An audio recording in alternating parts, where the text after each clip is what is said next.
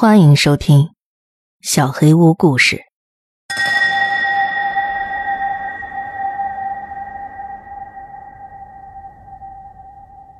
猫医生，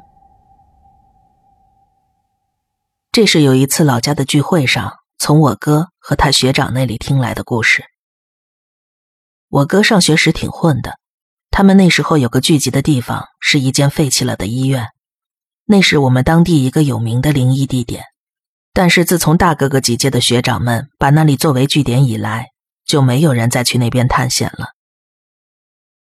医院内部始终维持着荒废前的样子，医疗器具和一些文件都还放在原处，就像整间医院的人连夜逃走了一样。有天晚上，我哥他们跟往常一样在医院里打发时间。哥哥一个人经过走廊时，某个房间里传来“请进来”的邀请。他想都没想就打开了门，里头是个诊疗室，桌前一只猫正端坐在那里。哥哥瞬间愣住了，不知所措，猫却继续说：“请坐。”哥哥的脑子里突然冒出一个荒谬的想法：不赶紧找这只猫看病，自己就要死了。所以他拉出椅子坐了下来。猫针对哥哥的健康状况提出了许多问题。我哥就一一的回答。不久问诊结束后，猫咪说：“你下巴里长了个东西，必须住院治疗。”哥哥含糊的说：“住院可能不太合适。”猫就开始说起一些医学上的专业术语，说服哥哥住院。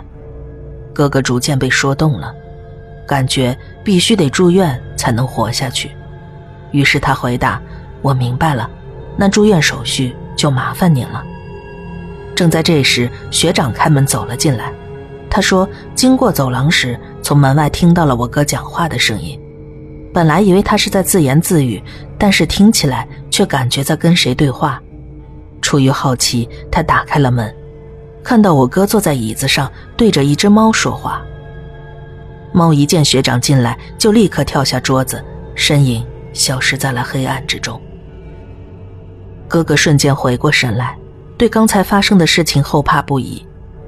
后来跟大家重新聚在一起，一整晚也没再发生别的事情。天一亮，他们各自回家了。之后，我哥就不太愿意靠近医院。目睹这件事的那个学长也是，能不去医院就尽量不去。半年之后，我哥因为牙痛不得不去看牙医，却得知了惊人的事情。X 光片照出了一个小小的阴影，跟之前的 X 光相比较，加上从阴影的大小推断，应该是这一年内新长出来的。我哥大吃一惊，原来猫说的是真的。后来哥哥去了某大学附属医院，动手术把肿瘤取出，还住了十几天的院。那时我还在上小学，还去探过病，幸好肿瘤是良性的，之后也没有再发作。我哥现在也一直很健康。哥哥对那只猫依然心存感激，认为是猫在督促他要注意身体健康。后来他还带着猫罐头去那个医院，想要表示感谢。但是我怎么都想不通，如果当时那个学长没有开门进来，在猫的强烈推荐下，我哥就这么住院了的话。会怎么样呢？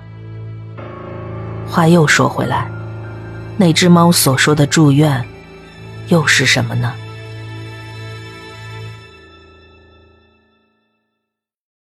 小卖部里的猫。上小学的时候，没有大人接送我，有两条路通往学校，一条近，一条远。我几乎每天都是走近的那条路往返。在比较远的那条路上，有一家我常去的小卖部，店里有一只纯白色、绿眼睛的漂亮猫咪。其实我是怕猫的，但那家小卖部里的猫很乖，我有一点别扭的喜欢着它。每次去小卖部的时候，我都会小心翼翼的观察它。小卖部的奶奶有时会跟我说，这只猫可以摸，但我还是会害怕，而且那只猫。不知道该怎么形容，浑身散发着不可触碰的高贵气质，我下不了手，只能在心里感叹：真是只漂亮的猫咪呀！有一天，我跟往常一样要走近路回家的时候，平常都待在小卖部奶奶膝盖上的那只猫，居然跑到外面来了，真是稀奇。平时那只猫都懒洋洋的一动不动，现在它雪白的尾巴对着我一晃一晃的，好像在招呼我过去。我兴奋地朝他凑了过去，于是我第一次摸到了那只猫。猫咪闭着眼睛，乖乖地被我抚摸着。我还记得那光滑而温暖的触感。摸完猫之后，我就跑去了小卖部跟奶奶买零食吃，所以就顺着比较远的那条路回了家。一回到家，爸妈就铁青着脸来门口接我。他们告诉我。我平常走的那条近路上出现了一个持刀的疯子，警察也去了，引起一片骚动。而疯子出现的那个时间点刚好是我放学的时间，父母非常慌张，还四处去找我。听完之后，我一阵后怕。后来那家小卖部不见了，但是直到现在，不管遇见什么样的猫，我都会过去把随身带着的零食给他们吃。弃猫。我小学四年级的时候，曾担任学校的私育委员，其实就是负责给学校养的鸡舍和兔舍打扫卫生。有一次清理完之后，已经是黄昏了。回家路上，跟我一起打扫的女孩看到学校后边那片红色屋顶的游乐器材时，拉着我说想去玩一会儿。明明还是黄昏，但是那天不知道为什么。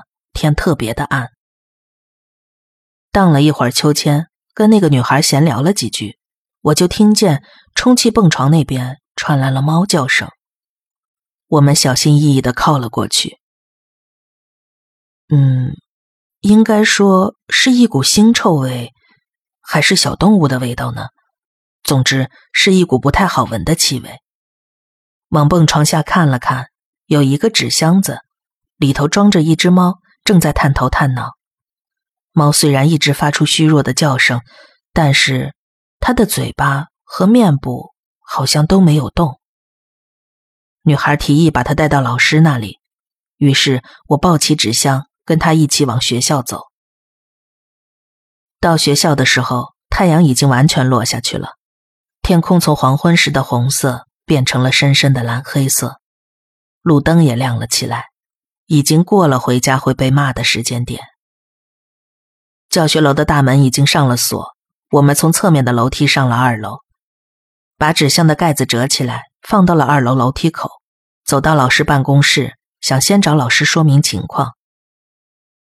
随着我们的叙述，老师的表情渐渐变得很难形容，就像是闻到了垃圾箱的味道一样的表情，我印象很深刻。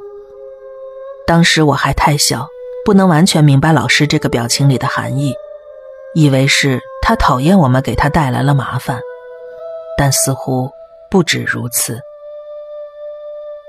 老师认真听完我们说的话，说看看情况能不能先放在饲育站里。当打开办公室的门，没有听到猫咪的叫声，而之前一路上它都在虚弱的喵喵叫，该不会死掉了吧？我赶紧跑上前去，想打开纸箱查看，应该只是想被发现吧。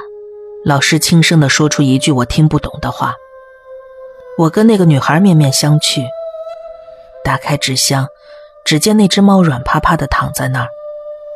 不止如此，仔细一看，它的肚子上皮肉翻着，露出了大量的蛆虫。老师说，应该是被野狗或者乌鸦给咬死了吧。我跟女孩都哭了起来，哭着哭着，就想起刚才抱着这个箱子时内心的温暖。回想起来，看他此时的样子，刚才也不可能是活着的。然而，我们当时并没有注意到他的异常，甚至直到现在，在我的记忆中，他就是一般活着的小猫的样子。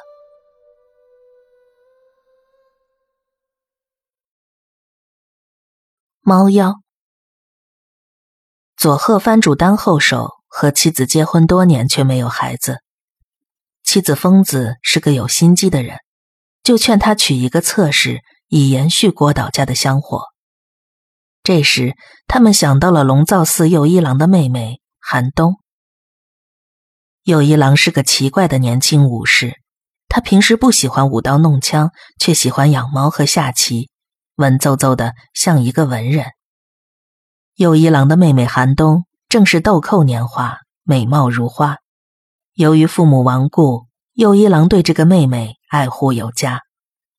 丹后手见过寒冬几面，早就垂涎三尺。只是觉得右一郎爱护妹妹，估计不会轻易答应提亲。于是妻子疯子便生一计，他告诉当后手可以约右一郎下棋，借机提亲，看看右一郎什么反应。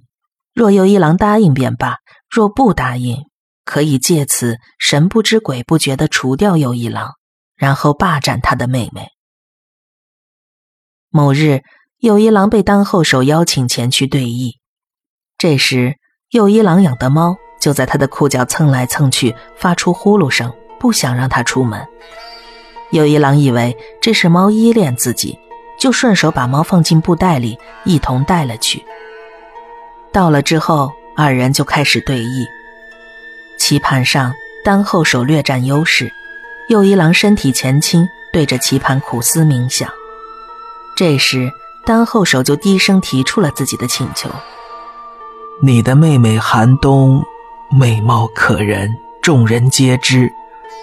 可否，请右一郎兄将她许配给我，作为侧室，我定加倍爱戴，不会亏待了她。”右一郎听后脸色一变，立马正色说：“藩主真会玩笑，我妹妹年龄还小，未到婚嫁年龄。”即使成年，也要入正室，怎么可以做偏房？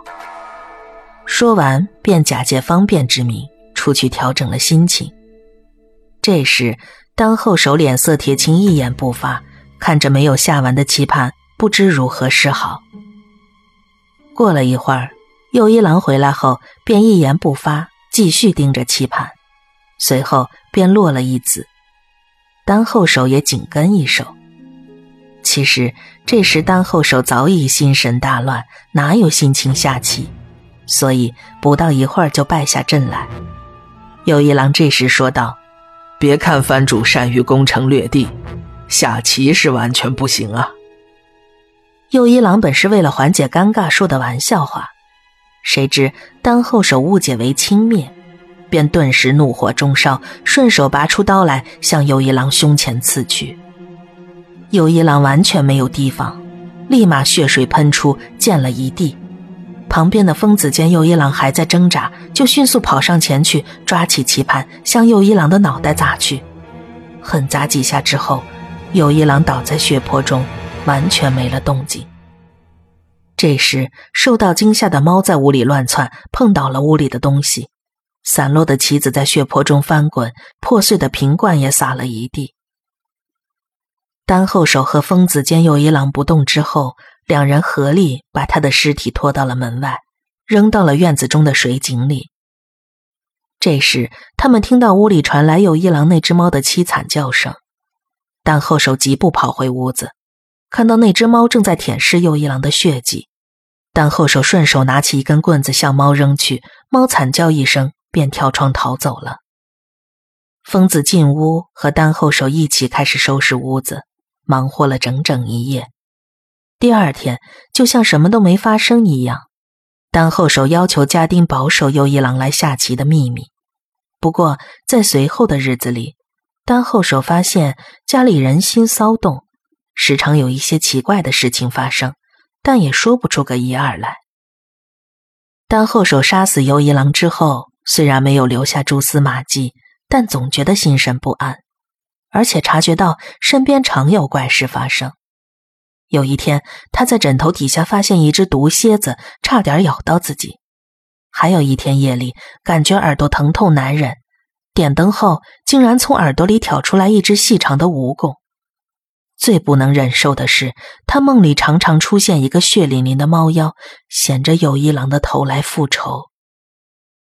但后手就这样，在茶饭不进、失魂落魄中，丢掉了性命。在丹后手死后的当晚，家丁都在屋里守夜。突然，有人听到后院有奇怪的声音。这声音似人声，又不像人声，凄惨惨，又掺杂着冷笑。人们派了两个大胆的武士前去打探。这两名武士来到后院，发现声音来自疯子的房间，便蹑手蹑脚到了窗前，捅破窗户纸往里看，看到疯子正对着油灯跳舞，时而还伸出舌头舔着灯油，裙子底下露出两条长长的尾巴。这哪儿还是疯子？这分明是猫妖的化身呐！两名武士互相使了个眼色，同时冲到屋子里，拔刀向猫妖刺去。猫妖翻身躲闪过去，没有刺中。这两名武士同时出刀，竟然不能伤到猫妖分毫。这时，有个武士灵机一动，拿起旁边一个镜子，借着灯光朝猫妖照去。猫妖一时分了神，被另一名武士一刀穿膛而过，顿时不能动弹，现了原形。一只大猫被刺破胸膛，鲜血淋漓，发出惨叫的声音。哪里还有疯子的身影？